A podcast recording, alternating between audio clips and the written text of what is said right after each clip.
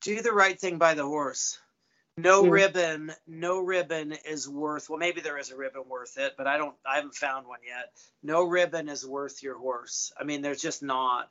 The end of the day, the things that keep me up at night are several, but but if a horse is compromised and I and it and it was I mean it happens. We're in competition. We're in we're in horses. Horses get hurt. They're all going to die before we do. That sort of thing. They're going to la- go Mhm. lame. And but if you can if you fill your knowledge and and know enough to avoid those things then you have to commit yourself to it. And and i think knowledge is the key to all of it. And it's not utilized enough in our in our sport. I think people are so fascinated by the ribbon that they think that that means something. Well i mean i got lots of ribbons that don't do much for me but i'll tell you what that horse when i go out there and i get on it to ride it at home or at a show and it gives me its heart i Yeah. mean it, that's what it's just so worth it then Welcome to the Practical Horseman podcast, featuring conversations with respected riders, industry leaders, and horse care experts. The show is co hosted by Practical Horseman editors, and our goal is to inform, educate, and inspire. I'm Julia Murphy, and this week's episode is with trainer, clinician, and international five star eventer Kyle Carter. Carter grew up on a farm outside of Calgary, Alberta, in Canada, where his lifelong dedication and love of horses began. Originally focused on jumpers, Carter saw success in his young years under the tutelage of Albert Kley. Later in life, Carter made the move to eventing and worked his way to become a World Equestrian Games silver medalist, an Olympian, and a Pan American Games athlete. Present day, Carter continues to focus on competing at the highest levels of eventing, while he and his wife, Jennifer, own and run Five Ring Stable, a successful five star eventing barn in Citra, Florida. Before we dive into the podcast with Kyle, I'd like to thank the sponsor of this week's episode, Purina, and share their message. Your horse has unique feed needs, and Purina has you covered. From breeding and growing to senior horses, from performance horses to easy keepers, and everything in between, Purina has an extensive portfolio of research backed options for your horse. There's no shortcut for quality nutrition. Cheaper isn't cheaper if it doesn't work. Put their research to the test. Find optimal nutrition at any level at your local Purina retailer or visit purinamills.com to learn more. Now enjoy the episode with Kyle. Okay, so just to get started here, thanks again for hopping on to chat with me and to get to know you a little better. Just very simple question: How did you get interested in horses and riding to begin with?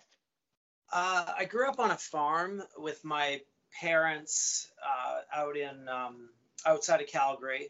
We had like 450 acres. They had cattle. Uh, they bred some race horses. My dad was a vet, um, and they were just sort of into it. But the what got what sort of pulled me into it was my brother loved horses, and whenever they'd lead the broodmares across the across the farm in front of the house and stuff, he would you know make them put him up on them, and then he would eat in the eat out of the feed bins with them and stuff. Like he was sort of obsessed with it, and it, it was sort of inevitable that we were both going to ride because my parents were Mm. into it. And so we had, you know, like a pony right off the bat. I, I, I'm younger than my brother, so I was on the pony that he had originally. And, um, you know, just, it was pretty, it was a pretty ideal existence because we basically were kicked out of the house every morning um, and went and did any number of things on this farm which involved I mean, you name it. I mean, my brother burned down a haystack. He, uh, we would go end up at our neighbor's place and with our horses and forget them there and things like. Like it just Troublemakers. we lived- yeah, we lived in a real in a full country, and we would just Mhm. travel. The horses were what we used for transportation and like for as kids until we were old enough to get motorbikes. So, um, Right. So the, it, we just it was always there. My we had a hunt at our farm every year, and it was really cool. Calgary still has this every fall, every weekend they have a hunt. Um, there's no hounds. They just go to cross country sites, and I, I think they still do the full cross country stuff. And you just go, and Mm. there's one guy who sort of knows where they're going, and you follow him around in a giant group at different speeds. And I mean, you jump everything up to intermediate fences is how we did it. It was awesome. Yeah. It was just like, it was so much fun. Yeah, I've done uh, actually a couple hunts myself. Again, not with not with hounds, but you just go out with that big group of people and you gallop across the fields and do jumps and stuff. It's a to- it's such a great experience. Yeah, and then it was great for like for the kids. It was great because we all my friends, not all of them, but a lot of them rode, and so we just would all end up somewhere on Sunday. We'd all do that. Then we would all play and hang out, and my parents would hang out with all the all the adults, and then my parents don't my parents don't drink, but most of the people did. And what they would do Yeah. is they would, they would take a a truck with um, the bar cart and they'd locate, you know, they'd go to four or five places around this. They'd be, they'd be out for two hours, but you'd end up at this place where they'd have food and drink, and then you Uh-huh. go on to the next one. And it, it sounds very posh, but it was totally like, it was about as redneck as you could get in that sounds so fun. It was. And uh, when did you start getting more serious about your riding? About and like maybe when you started competing and such. Yeah, I mean, I I probably started competing when I was like, I mean, I don't know. We went to gymkhanas and all sorts of things, and again, it wasn't like Kyle was begging to go to these things.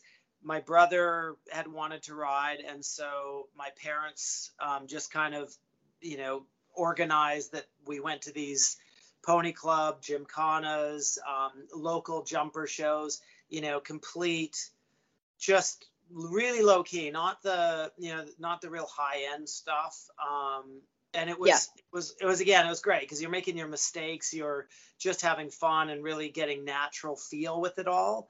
Um, and I probably started well, honestly when I was probably like five to nine. I was out competing, and my aunt evented as well. Um, and so when Okay. I like I know when I was nine, I I was doing I had a really like a really great jumping um, horse and I was doing training level with him at nine years old. And I only know that because I won a cup at, you know, the the Western Canadian Championships or something. And so it's like every now and then I see the cup and I like it's just a mug, and I'm like, I can't believe I was going. Like I, it's sort of hard to it's hard to kind of think of it nowadays that way that you would be doing that.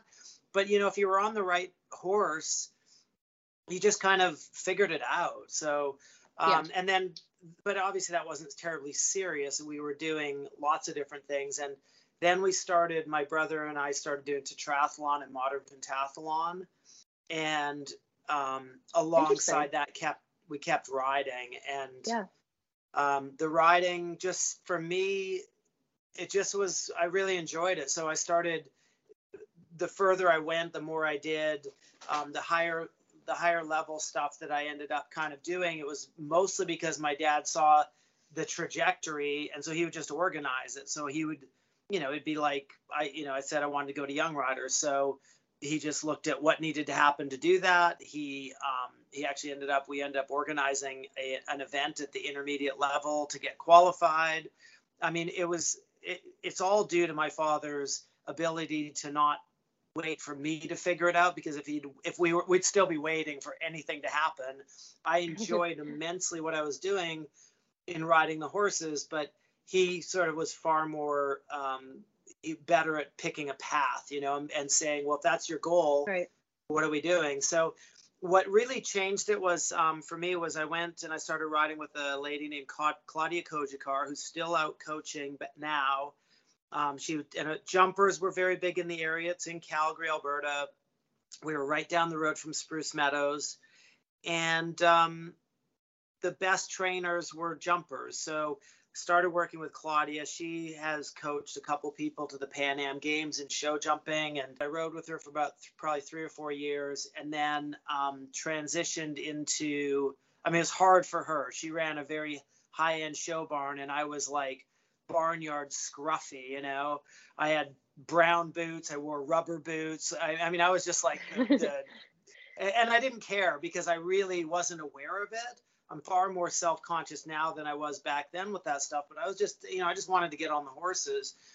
And then um I spent a couple of months riding at Spruce Meadows with Albert Kley, who was their riding master. And at that point decided that that's I wanted to ride there with him because he just like when he when he talked to me he just made sense. It was one of those things and it was actually a really big epiphany Yeah. for me in my coaching where you start to understand that you're actually your job is to is to identify how the person learns and work on that but at the same time not every coach is for everyone and so you kind of need to migrate to where the best situation is for you to achieve your goals and it was for me albert taught me horsemanship he taught me he- german he was a german rider and he taught me so much on the flat and understanding the prioritizing the horses um, well-being over everything else. So it was just, I mean, it was without without making me aware of it. He just did it. It was it was great. So with that, I started to get way more competitive in the jumpers. Um, and I had a couple of horses that were not jumping as well as they could because that's a pretty big environment there at Spruce Meadows. Oh and- yeah, yeah. yeah, and four faults isn't going to get you, you know, it's not going to get you anything.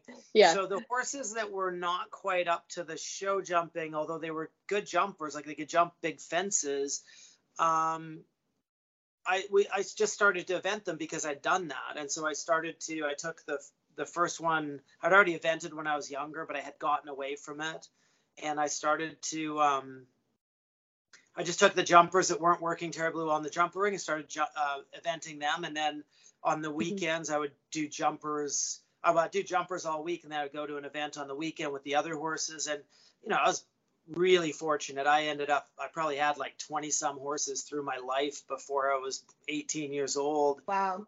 because my dad also was a master at picking up other people's um, discards and difficult things and Mm. bringing them home because he'd see some you know like some glimmer in them and he would just assume that the job was is that we not job but he was like you know well figure it out you know it's just it's got it's got potential work on it and i have to say it was like it really served me well because in my barn now and it's been this way from day one there's not a single horse in there's no stamp. You walk in there and it's like well that's one type and there's a totally different type and their Right. temperaments are completely different and all of that. And so i've been really lucky to you know have a huge variety of options when i ride horses. And that's due to that initial part with him. That really started me down the idea of how much fun this i mean it's like it's sort of stupid but it's like all i want to do is just i just wanted to have fun riding horses i still am Yeah. a little bit that way but there's a lot more responsibilities now Yeah. um but it was i always had a lot of horses to ride and i was just happy to like if someone shoved something underneath me i was like this is awesome i get to ride this one too and you Yeah. know it, it was great and then what really transitioned me into more of a professional end was at the end of my high school years and my junior jumper years um, i'd done some really big classes that last year as a as a jumper um, but i recognized that i didn't by that point we'd gone through a major financial reshuffle in my family and we'd um, my dad had gone bankrupt and so i was very much shoestring budget and making do with other people's discards. Um, but Mhm. I had a really good mare in the in my barn that other people had had, and she was known on the circuit as Scary Mary because she would bounce one strides and do ones and twos. Oh gosh. yeah, and, and I'm not talking like at the local show. We're, they're doing it at Spruce Meadows, and this thing would fly around. They ran her in something called the nerve line, which is a particularly uncomfortable looking device that actually twitches them while you're riding them. oh gosh, I um, never heard of that before. Uh, it, I mean, it was really like, and the, it was the worst part was she was a thoroughbred that that come off the track. Someone had Mm. bred her, and she was jumping out of round pens that were like six feet high. And so they were like, "Well, this might make a jumper," and they sent it to someone, and they did no training with it. They just took it and jumped it. And so when it came to me, she was already like, well, she was pretty notorious, and she was, I think, 14 or 15 at that time. Um, but my trainer, again, Albert, he just opened. He was like, nope. Yeah, every day we did an hour of dressage before we were able to jump, and he really like made me put basics on her and she just Yeah. became a complete reformed character and because of that i was able to um, you know jump at a really high level the last year of the masters i qualified for what was the du Maurier net then and now it's the cn international um, so like it was a million dollar class i didn't go into it because he was my coach was like you know you're qualified she can jump that height but you're not going to be you're not good enough to run around a whole course of that and he wasn't he was completely Mm. right um but i remember that like just being able to get to that point Oh, after yeah. starting with her in in the beginning of the year because i only had her that year Mhm. um, it was a pretty big shift for me and it made me aware of how much i wanted to do this but it also made me aware of one key thing and that was that um, without the backing the show jumping was not a route that i was going to be successful at because Yeah. if i had a good one i was going to have to sell it and I, you can't uh, like understanding you can't make a show jumper it's got to be careful enough you can Mhm. make them better you can help them jump bigger but you can't make them jump a big fence if they don't have that in them. And so that Yeah. immediately restricts them. Where certainly at that point you could make an event horse. And i'd made a few of them up to intermediate. And i was like well this is obviously my option is to do the best thing for my career would be to follow the eventing path. Because i had a couple offers for some jumper barns to work in and stuff. Um, but they one was in new zealand and one was in california. And then a, uh, not a job offer a working student position opened up in Yeah. england. And i was like you know i'm going to learn more about eventing in england than i'm going to learn about show jumping in new zealand or california show jumping in california. Um, and so i moved over there for a year. And that again it was my dad. He was like i i remember him coming home. I remember so vividly.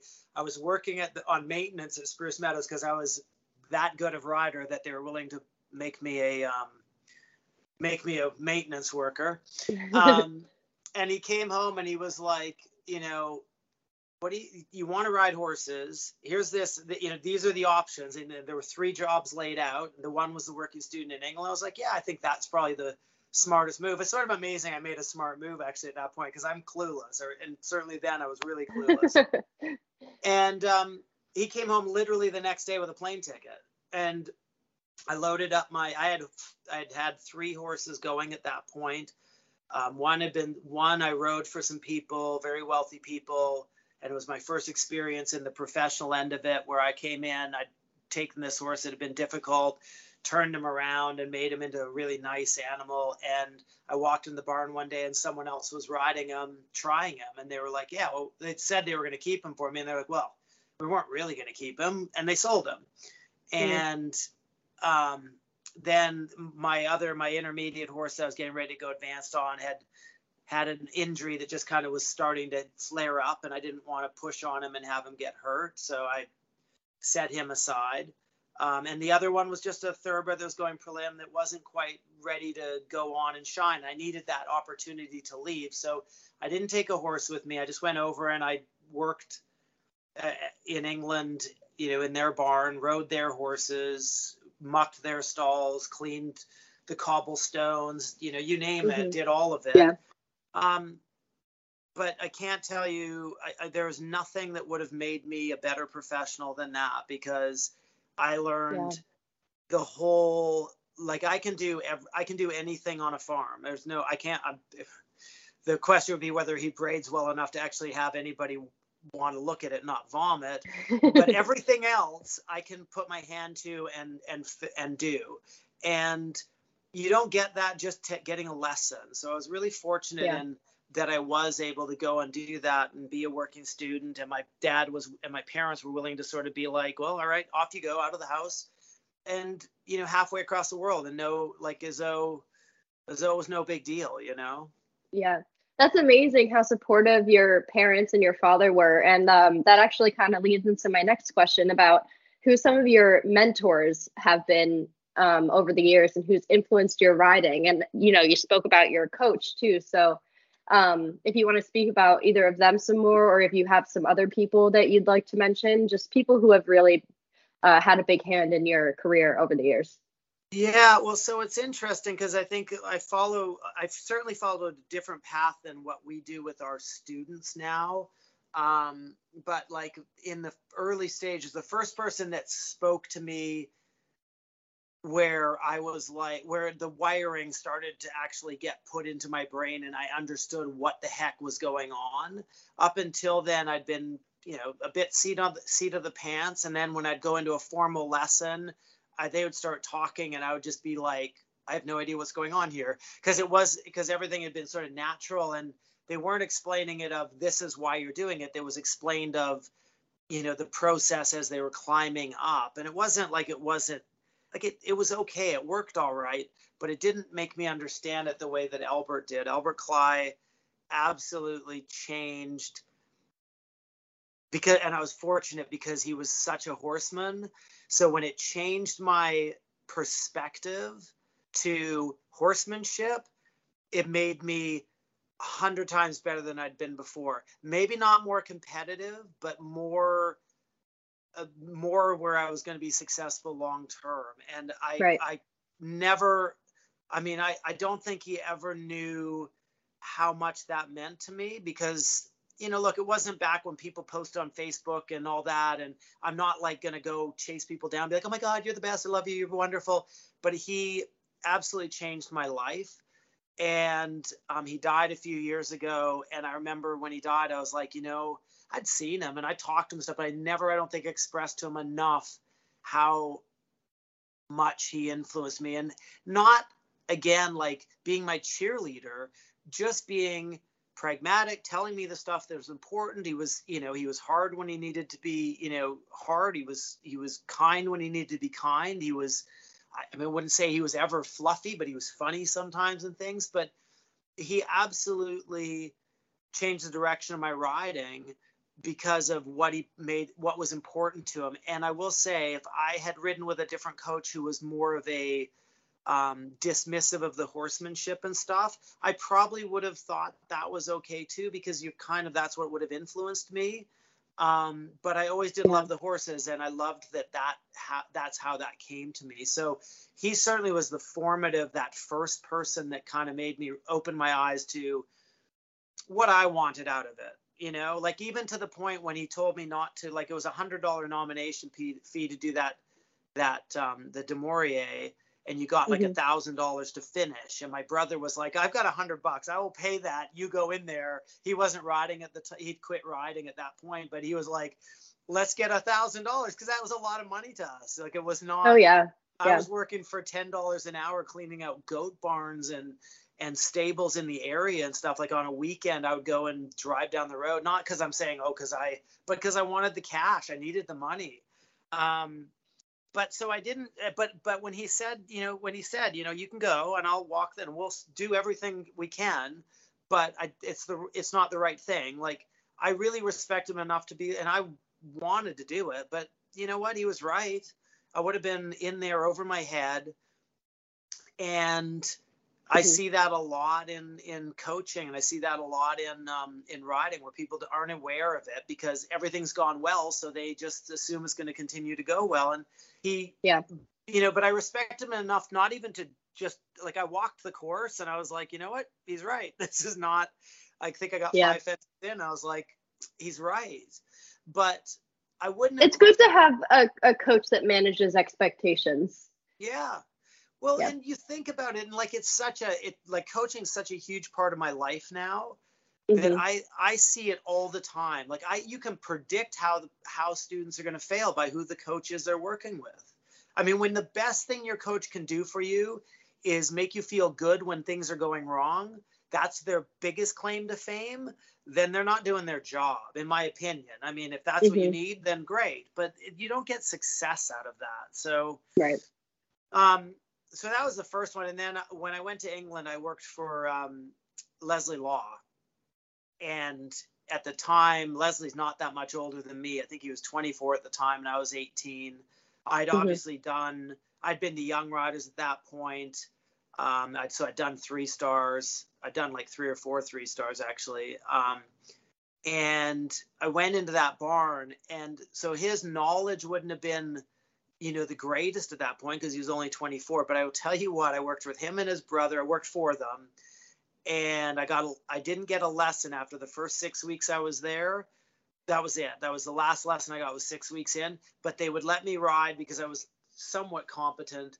I'd get to ride like four or five horses in mm-hmm. the ring and they we'd ride around and they'd be like well hey why don't you try this or have you thought maybe do this like it was really a great experience for me because it was like a it wasn't the formal lesson situation which i think so much more was learned by me for that right um, and then the biggest part was they were so they had that drive enthusiasm work ethic um, like like I can tell you from day one, you just knew that there was going to be success for them because they were good riders, but more than that, they wanted it. And so being around that made me more aware of, you know, how you how you proceed down the road if you're going to be successful. So that year was hugely instrumental in in my in my in forming the next part of it. One of it being is it was a sales barn um, that what that we were working in, and by working in that sales barn, it allowed me to actually, when I came back to Canada, to become a professional making money because I brought on mm-hmm. horses and sold them, and I knew exactly what I was looking for. I knew how to produce them, had a better idea what I was tra- how how to train and stuff.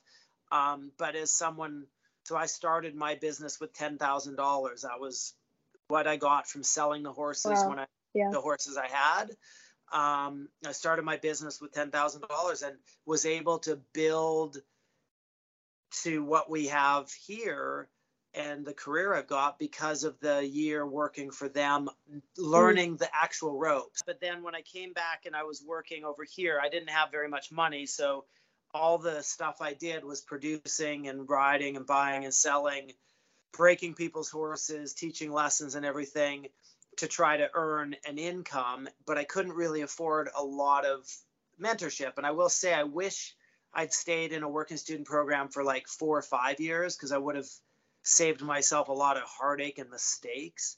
Mm-hmm. Um, mm-hmm. And it also, I realize now, as hard as the work was as a working student, it was easier than being a professional because it wasn't on me. It was just work. It wasn't like I had the stress of paying the bills and all that stuff. Um, and then but then what happened is after, you know, whatever, 15 years of working with all sorts of different people, when I I'd made a team already, but when I when David O'Connor became the Canadian um, the coach for the Canadian team. yeah.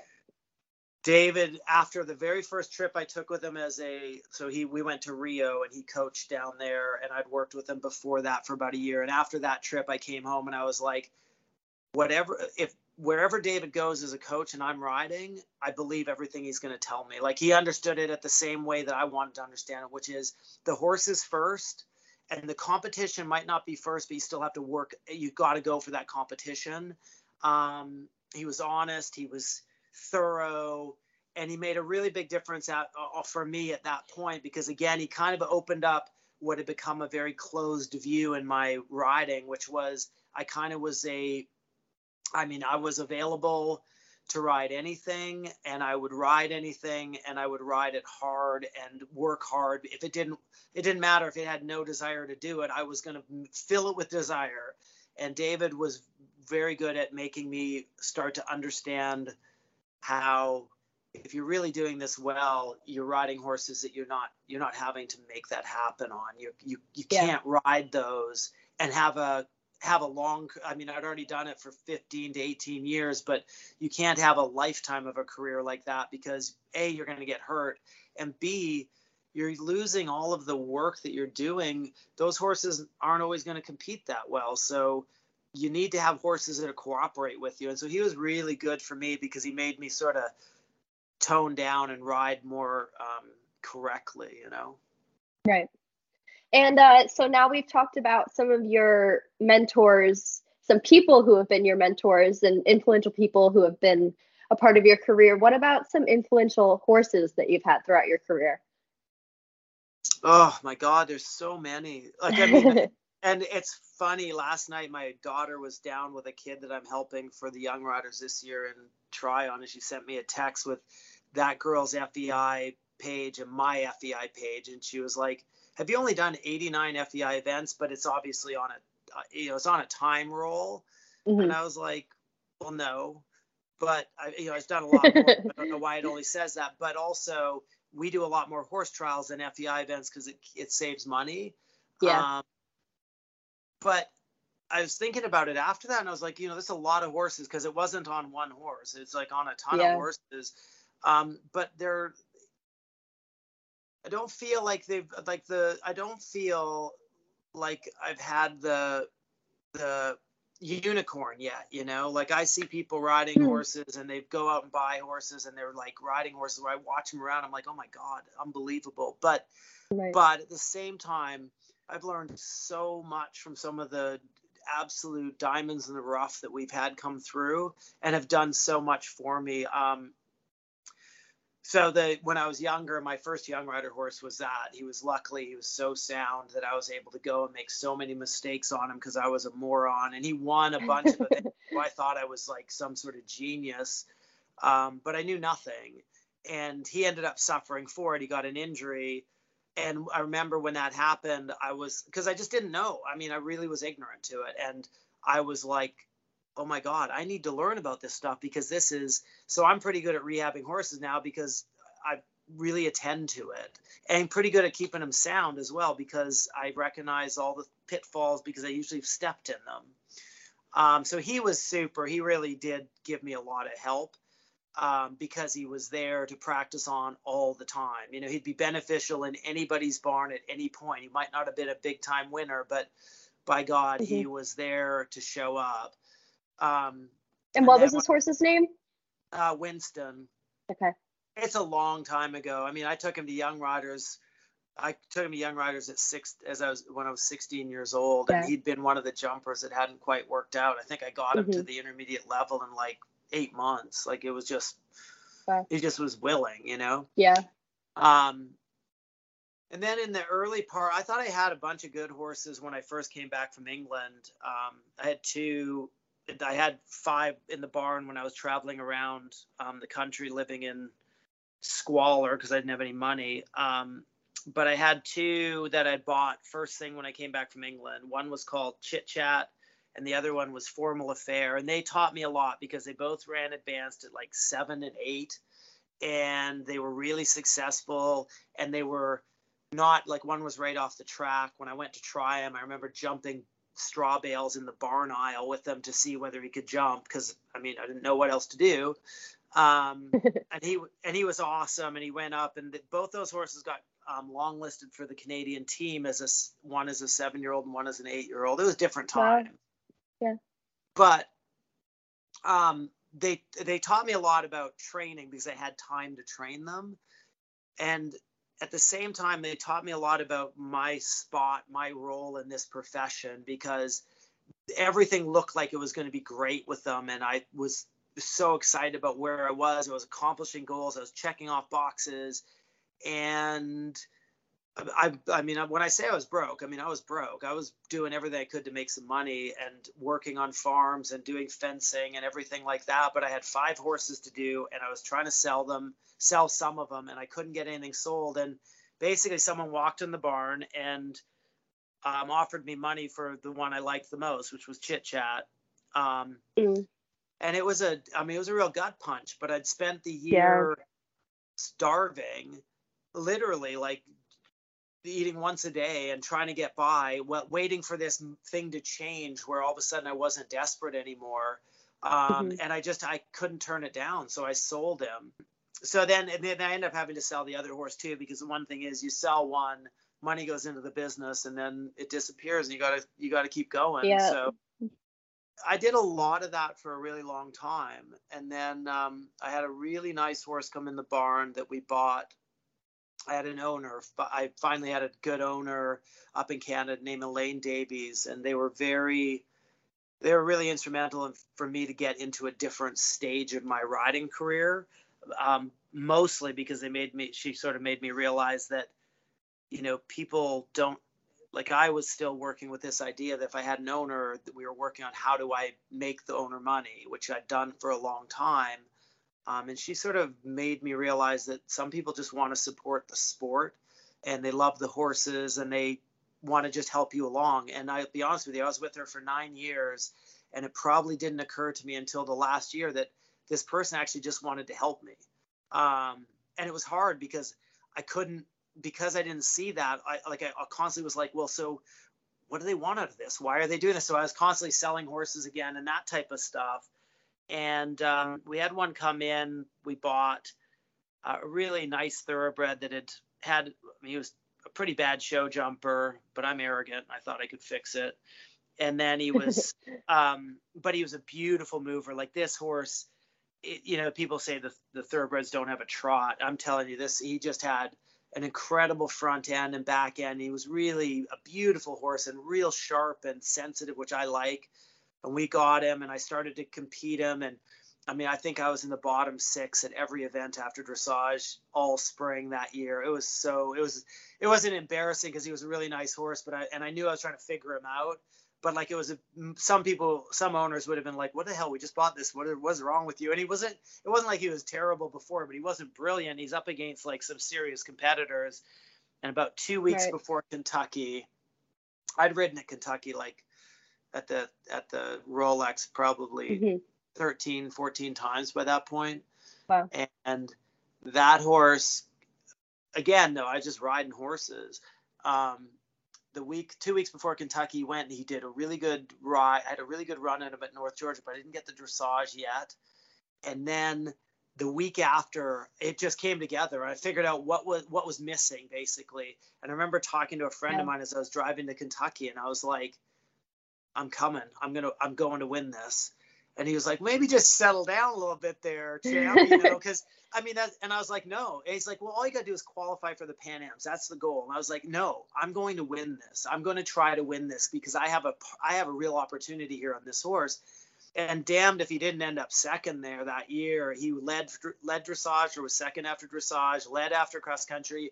The show jumping he had he had the last rail down. He had a couple oh. rails, but he had the last one rail down and lost first because of that. but was he bummer. wasn't good. I mean, he wasn't a good show jumper, and he did a good job through the whole yeah. weekend. Um, so that horse kind of opened my eyes up to. I, I remember saying to my to my father um, after cross country because my dad had been there all through this stuff. I remember saying to him, I was like, wow. So that's why everybody has so much fun with this because it's actually supposed to be easy. Because the horse just wanted to do it you know? It wasn't like i was having to wrestle an alligator around the course. Um, and so he kind of opened me up to this idea of you know quality is a lot easier to to deal with. Not that i was able to then immediately choose that type of scenario but um, mm-hmm. and then we had a mare that that my father and i bred uh, that was a nice little horse, was, but she was like 15 3. She didn't look like a lot when she was younger. I'd ridden her father intermediate. Um, and so we had this homebred, and we thought, you know, like, I mean, honestly, once she was sort of three or four, I was like, well, the writing's on the wall. This is not going to be good, good enough. So I got her out. We got her out, and I started competing her a little bit. And Jen, my wife, um, we were married at that point. I think she was probably five or six, the horse, not Jen. And um, they, um, I wrote her training, and then the owner of the of the farm actually bought her off of my father and I. And um, I was like, look, she was like, she was small. I was like, she's certainly going to suit Jen more. And Jen took her and did um, the five star in Kentucky on her twice but we had her for sale for a while as a training level horse and nobody like people would look at her. One person sat on her. Everybody's like oh she's not good enough. She doesn't she's not she's not gonna have the scope. She's not gonna have the size. She's not gonna like they, all they could tell me is how she wasn't going to. And so yeah. we, jen ran her prelim and i was like i think there's more to this than than what people are seeing. And it kind of got a little bit up my nose as well. And jen got on with her really well and they went on and they had a great they had an unbelievable career because um, you know the mare got the opportunity and the training and the, mm-hmm. and a rider who was sympathetic to what to, sympathetic to what she needed and it, it it that showed me a lot of of what I think, what I used to think about stuff, but you never, you know, to, unless you get to keep them and finish them off and go all the way up the levels, you don't really know if you're if you're accurate or not. So it was a really eye-opening experience for me. Jen did the five star well before I did um, because the opportunity was there, and Jen was a partner with that horse. I mean, and when it didn't go well, it mm-hmm. wasn't like Jen was like, "Oh, that bloody horse." She just took it as I need to do this better and took the responsibility. Right. Because of that, the horse really drew, like. I, we got pictures of her around here jumping huge fences there, and she was like a sausage, you know. So it was like it was pretty cool. And then we bred her and have foals by her that have done pretty well. Um, some better than others, um, but you know, like seeing a horse through a lifetime is a lot different than seeing a horse for a year and a half. And I'd seen a lot of year and a half horses and not right. a lot of lifetime horses. And um, I think on on that note, that horse was very instrumental in changing some things for me too. There, look, there's a bunch of horses there that in that in that whole time period that were showing up and going to the you know top level with me and stuff, but again, they weren't top horses and they were yeah. never staying. I never kept anything after uh, older than 10 years old because I couldn't afford to. They were all had to be sold.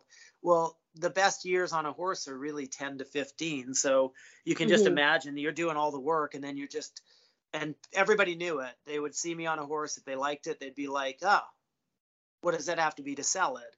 And it's a bit depressing, but you know, it, we ended up on a farm because of it. We ended up having careers because of it. So yeah. trading your hopes and dreams for someone else's money became sort of the norm. Um, and then through that, like I've had, I think I counted up, I've done 29 advanced horses. I've probably done 75 intermediate horses, and there has to be probably 250 to 300 prelim horses have wow. come through my barn. Like it's just the numbers were huge all through my riding. But um, Madison Park, who I went to the Pan Ams, I'd already been to one Pan Am, so I went to the Pan Ams, and he got uh, he got a silver medal there on the team, and then he mm-hmm. went to the Olympics, and then he got a silver medal at the Worlds in Kentucky um, obvious that horse he changed my life in a lot of ways. He's still here. Jen rides him. He's 24 years old. He'll probably come out and compete this fall. He doesn't like the heat, so we don't make him do anything too strenuous in the summer. Um, but he he just showed me how a good horse and I, it, it's funny. He never got the he never got what I was hoping he would get. As far as like, I think he could have potentially been an individual medal horse. He had been to the racetrack, and in the big big environment, he would he just had no security or confidence, and he loses lose himself in the dressage. Usually at the walk, because of course when he was active, he was good, but at the walk, he just would he just created you know those like demons would come out. Mm. Um, but with that, he was still terribly successful. And Jen's the reason he came into the barn. I tried him. I didn't like him at all. And I remember the conversation. I was like, "Are you kidding me? This isn't what we want." And, and we had an owner that wanted to buy a horse, and it, the owner a bit was a was a bit of a, I mean, he was a bit difficult. And I was like, I don't need you know, this. Is just this is kind of pointless. But uh, there was another horse I really liked that wouldn't pass a vetting, and Jen was like, this i think he's got something. I'm like there's so many reasons i do think this is a terrible idea. There was you couldn't he jumped left every time he left the ground. He's he was hollow. He jump upside down when he jumped. He had lots of power. He had a great canter. He couldn't get above a 50% in dressage with the rider that had him. Like he was a nightmare because he was because he's just like a kid in a car seat. He's like full of himself which is also what made him great but I mean, she couldn't have been more right. I had a lot of time to work with him, which made a huge difference on him mm-hmm. and um, and on me because it allowed me to. I mean, basically training him was like training five horses. So, mm. um, you know, I turned. Someone tried to buy him as a ten year old, and it's the first horse I've ever turned down a sale on. And it was because oh, wow. I really no maybe it was yeah no it was as a sorry it was as a eight year old and I was like, I just, I think this, I think now, and I love riding them and I love horses and I love my horses. And that's the problem is knowing that you have to, you know, it's like having, you know, pick your dog, find your favorite dog and be like, I love my dog. I love my dog. And now you have to sell it to survive. Yeah. I mean, that's what it feels Yeah. like to me. I know. It's so hard to let them go.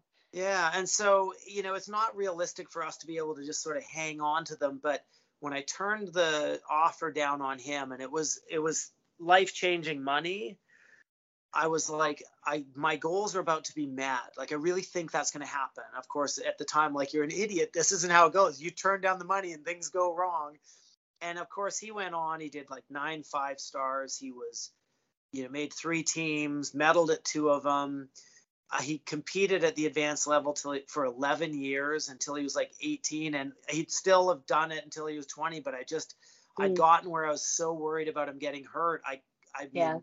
it was just impossible for me to see carrying on um, so i handed him over to jen to compete at the she did i think she's done prelim on him training on him because she loves him he's a family horse everybody in the farm loves him um, and it was just such a great it was a, it was like a reward for him to just kind of keep going being able to do something and be you know like I, I i promise you in all the years that we got him as a seven year old he's still if you show up at an event there wasn't a single day in his whole career that cross country day he didn't show up and go yeah this is a great idea. And there's no possibility that in all those runs that he's done that there was that there were days he didn't kind of feel a little under the weather or whatever and it didn't matter because that's what a truly great horse does is you go to that ring you know you go to that jump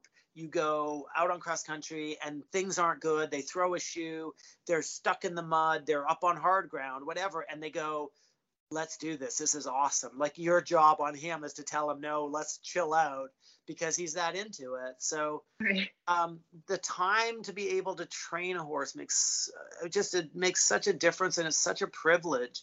And unfortunately that's something that we don't i don't get a lot of. And that it's i struggle with it because it's actually the thing that often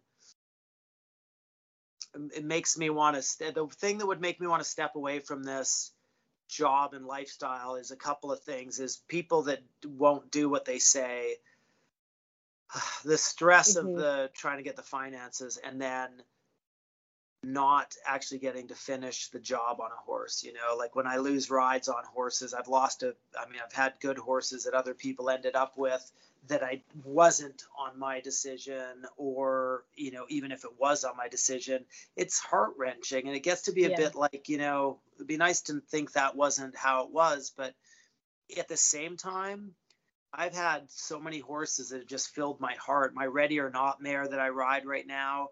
I Mhm. mean, my God, she's unbelievable and she's such a sweetheart and she's so easygoing and you know her backstory is is pretty phenomenal with you know her breeder loved her chose that one as the one to go on up the levels.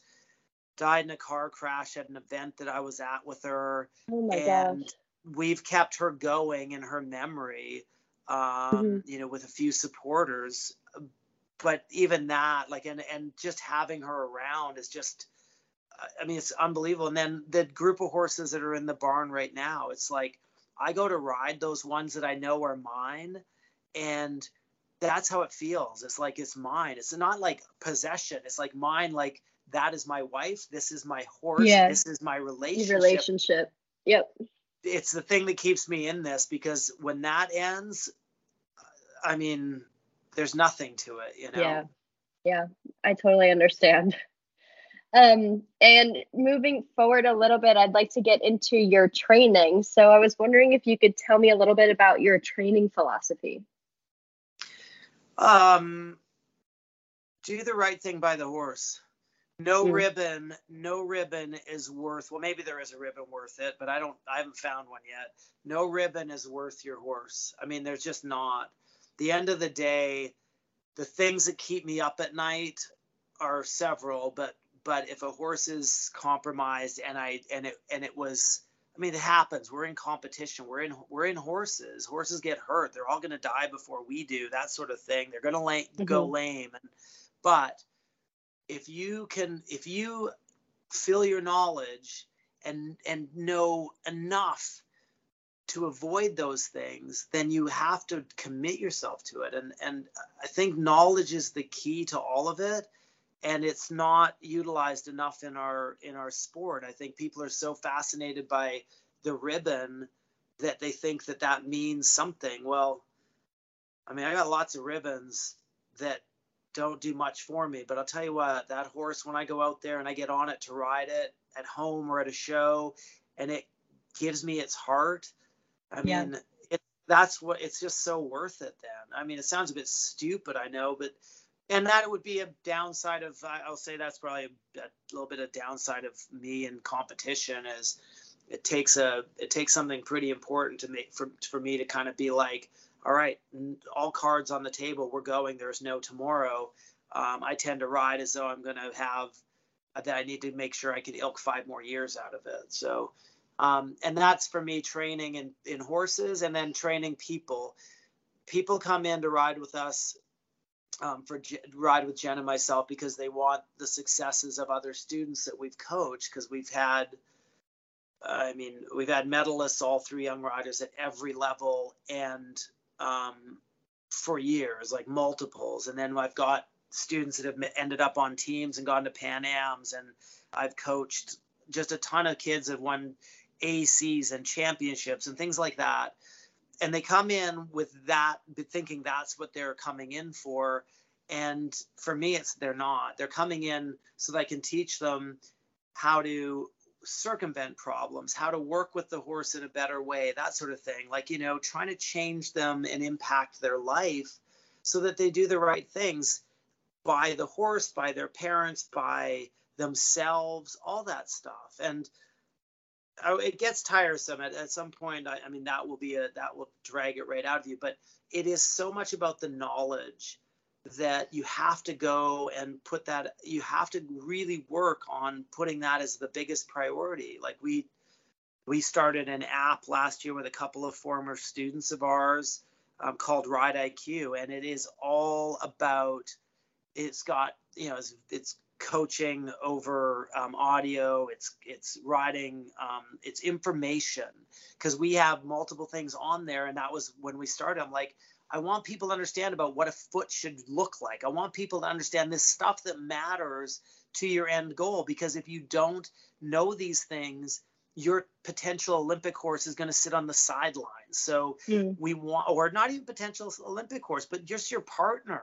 If your partner yeah. gets hurt because you didn't know the bungee cord um, cross ties, when they pull back, will sometimes snap and f- take their eye out. Like if you see that yeah. that's knowledge you got to share. So all that stuff we're trying to put out there and not just us but like all we've got like 30 coaches on there i think. Again because i want the knowledge to go there and it does make it one step easier because i don't have to then deal with the you know personality that might be contrary to what i what i want to deal with you know and to continue on this topic of teaching, um, when you are teaching students, actually, and when you're riding and training yourself too, is there any type of favorite exercise or type of work that you have in your repertoire that you find is really important? I there's a bunch. Like, so it, it's funny because this is a little bit like when I go to clinics and stuff. We'll go do the cross country stuff, and I'm like, oh, that yeah. horse I could use this exercise for. Like there's so because I've done so many horses and most mm-hmm. of them wouldn't have been chosen horses. They came in with a problem. I had to find some way around it. So there's you know, like everybody has say one way to introduce a horse to water or a ditch or whatever. And I'm sure they're good. And if you've trained 10 horses, you probably have 10, you know, 10 things, but you're probably relying on one or two of the same thing and we don't have that here. So, but but what we do have here is a ton of jumps in like a ton of different terrain and things to help train them. And one of the best ones for us is I've got um, a mound that's down by one of my by uh, some cross country jumps I have. It's a it's on a beside my steps, and I put a vertical on it. And I, I mean, it's the distance across the top and it's the ramp on either side make all the difference but you can teach a horse to put a powerful six foot stride in with this exercise without having rails that are you know inhibiting the horse's natural ability to do it um, right. and they will jump big fences off a six foot stride and they'll choose to do it and the mm. riders can just sit with a balance it like it's one of the ones that i go to with a lot of horses because it is way more effective than doing canter rails or nine foot rails and all that stuff and mm-hmm. that would be one other thing i, I think in the jumping um, i see a lot of you know, people love the nine foot rail and i actually am not a big nine foot rail fan because to me the problem is not how deep you get the horse to the fence which the nine foot rail puts them on a placement but what is the last stride like? So if I put the rail out at 18 feet, 19 feet, I can get them to go over rail and coil to jump over the fence because it'll teach them how to canter better to get that deeper distance. Whereas at the nine right. foot rail, you see people come in and the horse kind of takes a lunge at the nine foot rail. Well, yeah, okay, so the horse is closer, but his canter's crap now, and that's not what you're trying to teach them. So I tend to go about things a little differently sometimes the same within the warm up for show jumping. I'll do a lot of horses where I'll roll the ground rail way out rather than underneath it. Like I see people roll it underneath and they'll be like, well, mm-hmm. I want them to get deep so that they, you know, can, can bump the rail. And mm-hmm. the problem is, is the horses don't necessarily again get that deep. What they do is they just get flatter. But if I roll the rail out, I can get them as deep, but what it does, it brings them off the ground better and you get a much rounder, better shape. So I'm right. usually out there rolling the rail out. Everybody else is rolling the rail in. But partly that happens because a lot of them are riding careful horses and they want the horse to bump the rail so that when it goes in the ring, it's already kind of sharp. But I don't end up with a lot of like I've got a couple real good ones right now that are really careful, but I don't need to bump them because they're careful already but if I'm riding one that's not that careful, I don't want it to bump into the rail because they don't necessarily improve with it. What I want them to do is get a better shape. And that's my whole thing is I'm always trying to get a better shape on them, trying to get them to be, you know, let's say more correct. Um, and I'm not, if I was better at my job, I would be doing that and winning huge classes and everything. But I'm, but I'm, I'm good at my job and de- I'm very good at dealing with deficits. Actually, speaking of um, deficits, it kind of goes into my next question. When you are training students, do you ever find that there's a certain thing that a lot of your students struggle with, like a deficit maybe, that you like to work on a lot? Yes. They need to have better senses of humor. no, um, I think everybody comes with their own thing and it's stages. I think the young riders tend to be tend to be really aggressive, a little bit irresponsible, and a bit oblivious. And because of that, their parents are like, "Oh my God, they're so brave." But not knowing what's going on is not bravery. Not knowing what going what's going on is um, naive. And once you right. start to know what's going on, then it's bravery so with those so there's sort of three state three different types and usually the young riders are a little bit that way. There are the older riders are that way too but the younger riders tend to be a bit that way. And so your job is to teach them technique teach them to ride better um, teach them to be more patient and then from that watch that you don't degrade their um, their bravery so what'll right. often happen is you'll take them, you'll start teaching them those techniques and things, and then the next thing you know is they're overly burdened with what you've taught them, and all they can think of is the stuff in front of them, and they start to lose their flow, which they had before, and is something that you want to nurture. Um, so then you end up end up having the opposite, where you end up you teach them to wait to add, and all of a sudden all they do is add, and then you're like, okay, well now we got to work on the opposite end of it. Um, finding yeah. the middle is difficult for most everybody. Some of the exceptional kids I've taught, they don't have trouble with the they don't have trouble finding the middle, but they're the exceptional ones are maybe 10%, you know. And I'll tell you what, if they're if you're the if they're the 10%, it doesn't pretty much matter who they work with as long as the person they're working with gives them good information as how to train a horse they're going to succeed they don't need to learn the process that well because they end up they're almost installed with it yeah. Um, and then the but the one big thing that I see all the time that I always am working on, and rarely am I am I um, shocked with someone actually by by someone doing it, it's usually the opposite. Is uh, people cutting in, like being impatient to get to the jump off a turn instead of mm. so when you jump one fence and i we were just working on it earlier with a group of kids that are riding with me and they're good riders like i promise you they're really good riders um, but they jump in and so there's a vertical turning left to an oxer and then uh, on the other end there's a vertical turning right to the same oxer so that you work both sides. And they will jump in and everybody gets impatient and cuts in on the line and then you lose the canter you lose the distance and all of that. So teaching people to be patient is the first thing i find that you have to do to actually make them competent. And that's not like and that's in the turns usually. Then teaching them to be um teaching them to be patient when they're competing and things are getting you know everybody's adrenaline's going and all of a sudden they're you know they're yeah. what makes a great rider? What makes a great round? When you watch the top riders ride all those different horses go about the same. They're pretty relaxed with their job.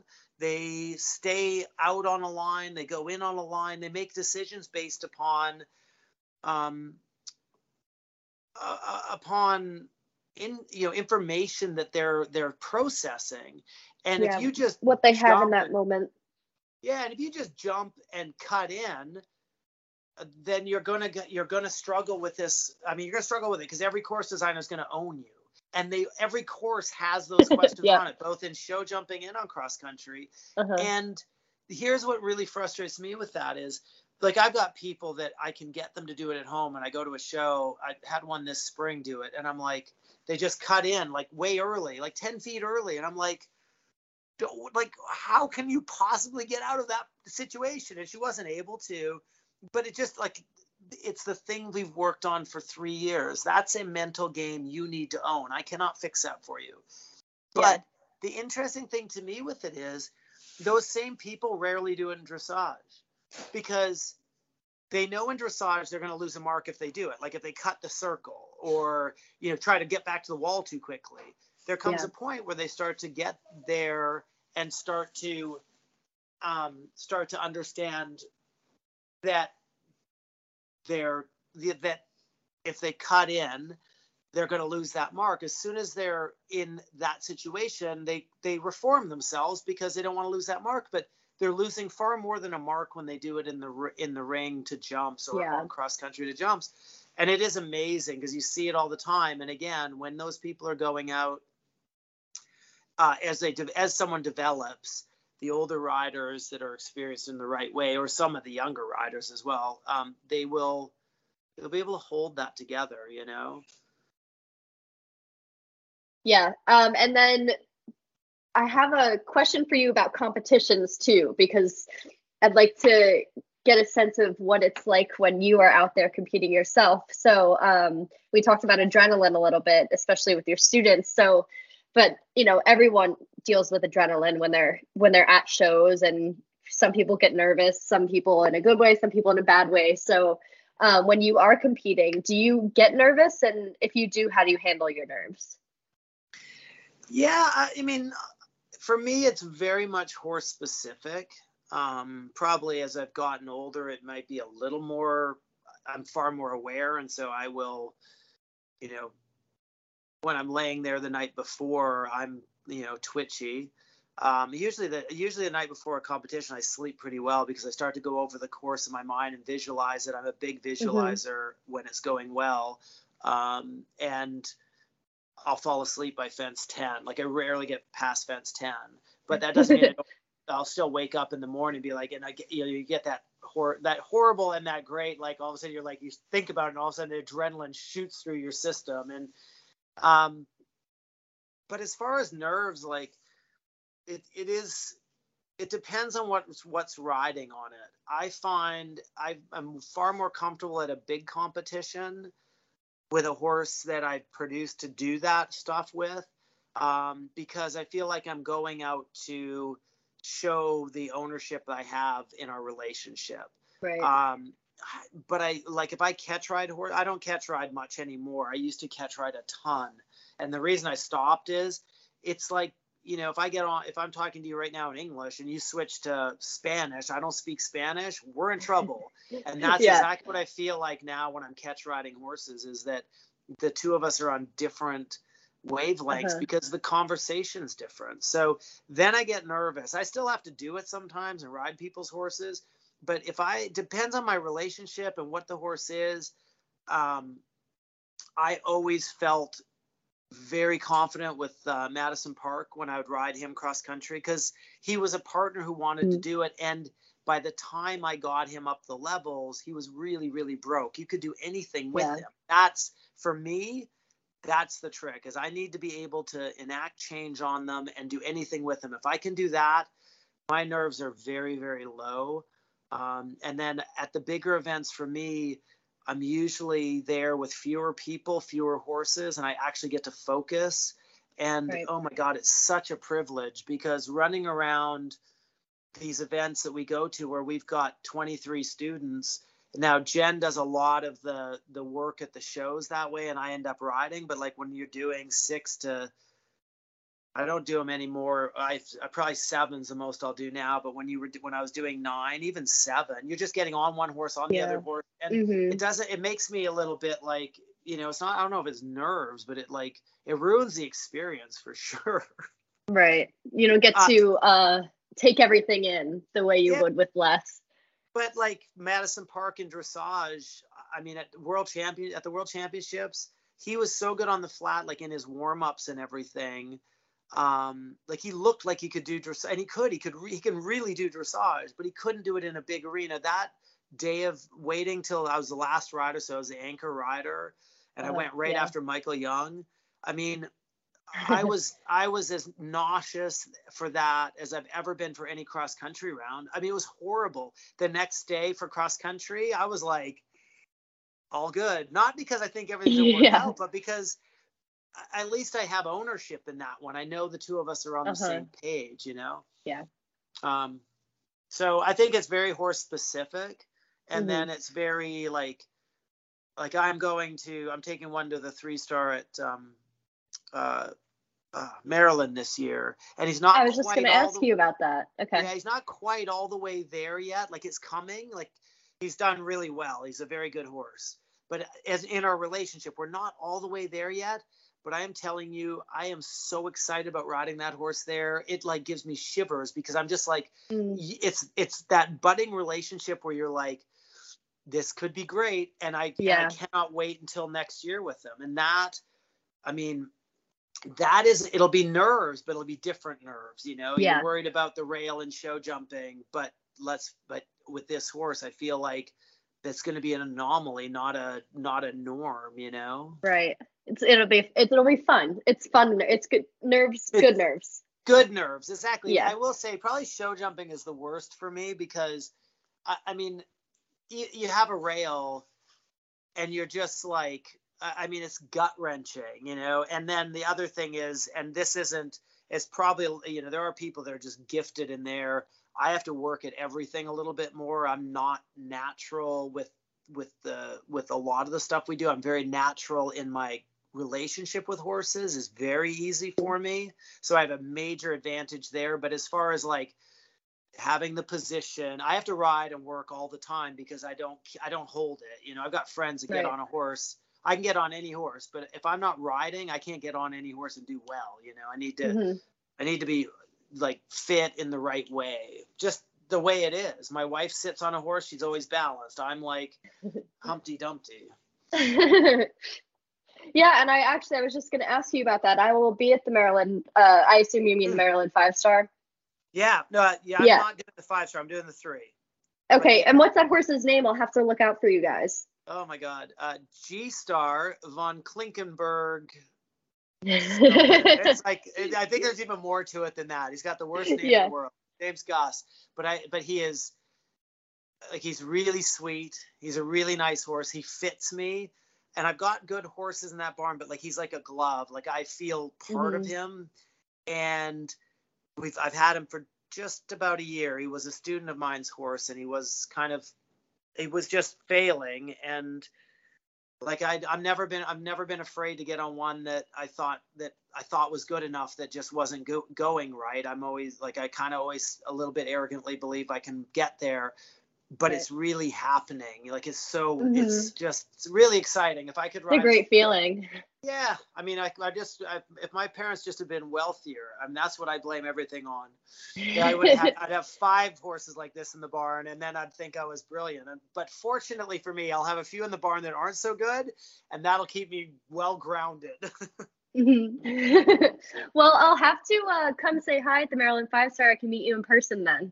Yeah, no, absolutely. I'll be up there doing that, and then I'm doing a course walk for uh, Ride IQ and Eventing Nation. I'm Oh, gonna awesome. walk the walk in the five star there because I do one at Kentucky every year for Mhm.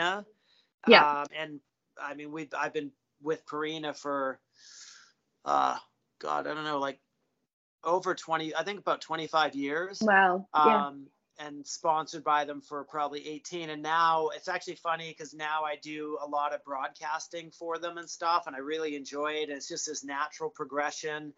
Um, and I do interviews and things like that. So just, you know, like I'm, I'm a huge, I'm a huge fan of the sport, but I'm hmm honestly, I'm a huge fan of the horse. I couldn't Yeah. like I would be happy train if someone said, you know what, Kyle, I want you to ride my five horses or eight horses or whatever, and you're gonna ride them. I'm gonna compete them.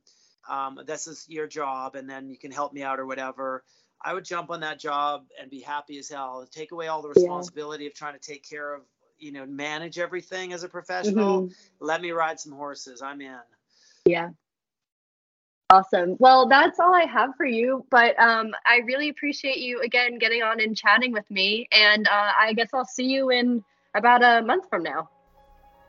Thanks for listening to this week's episode with Kyle Carter, and a big thank you to the sponsor of this week's episode, Purina. Learn more at purinamills.com.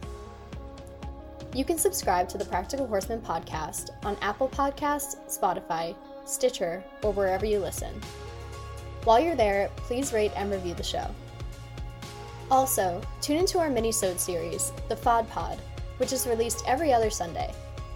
You'll hear audio lessons from our favorite Practical Horseman On Demand clips.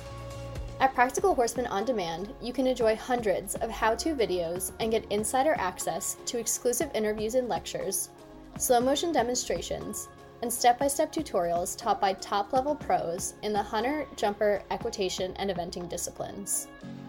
When you tune into the FOD Pod, listen closely for a promo code for 15% off your Practical Horseman On Demand subscription. Thanks again for listening to this week's episode.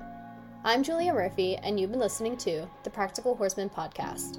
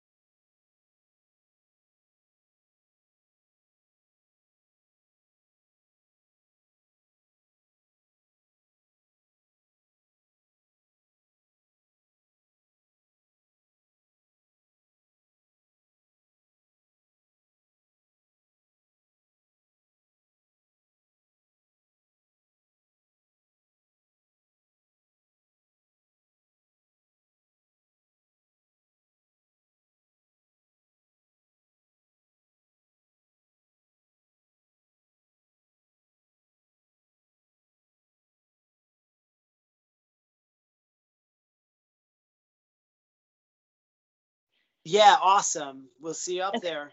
Well, thanks so much, Kyle. Thank you.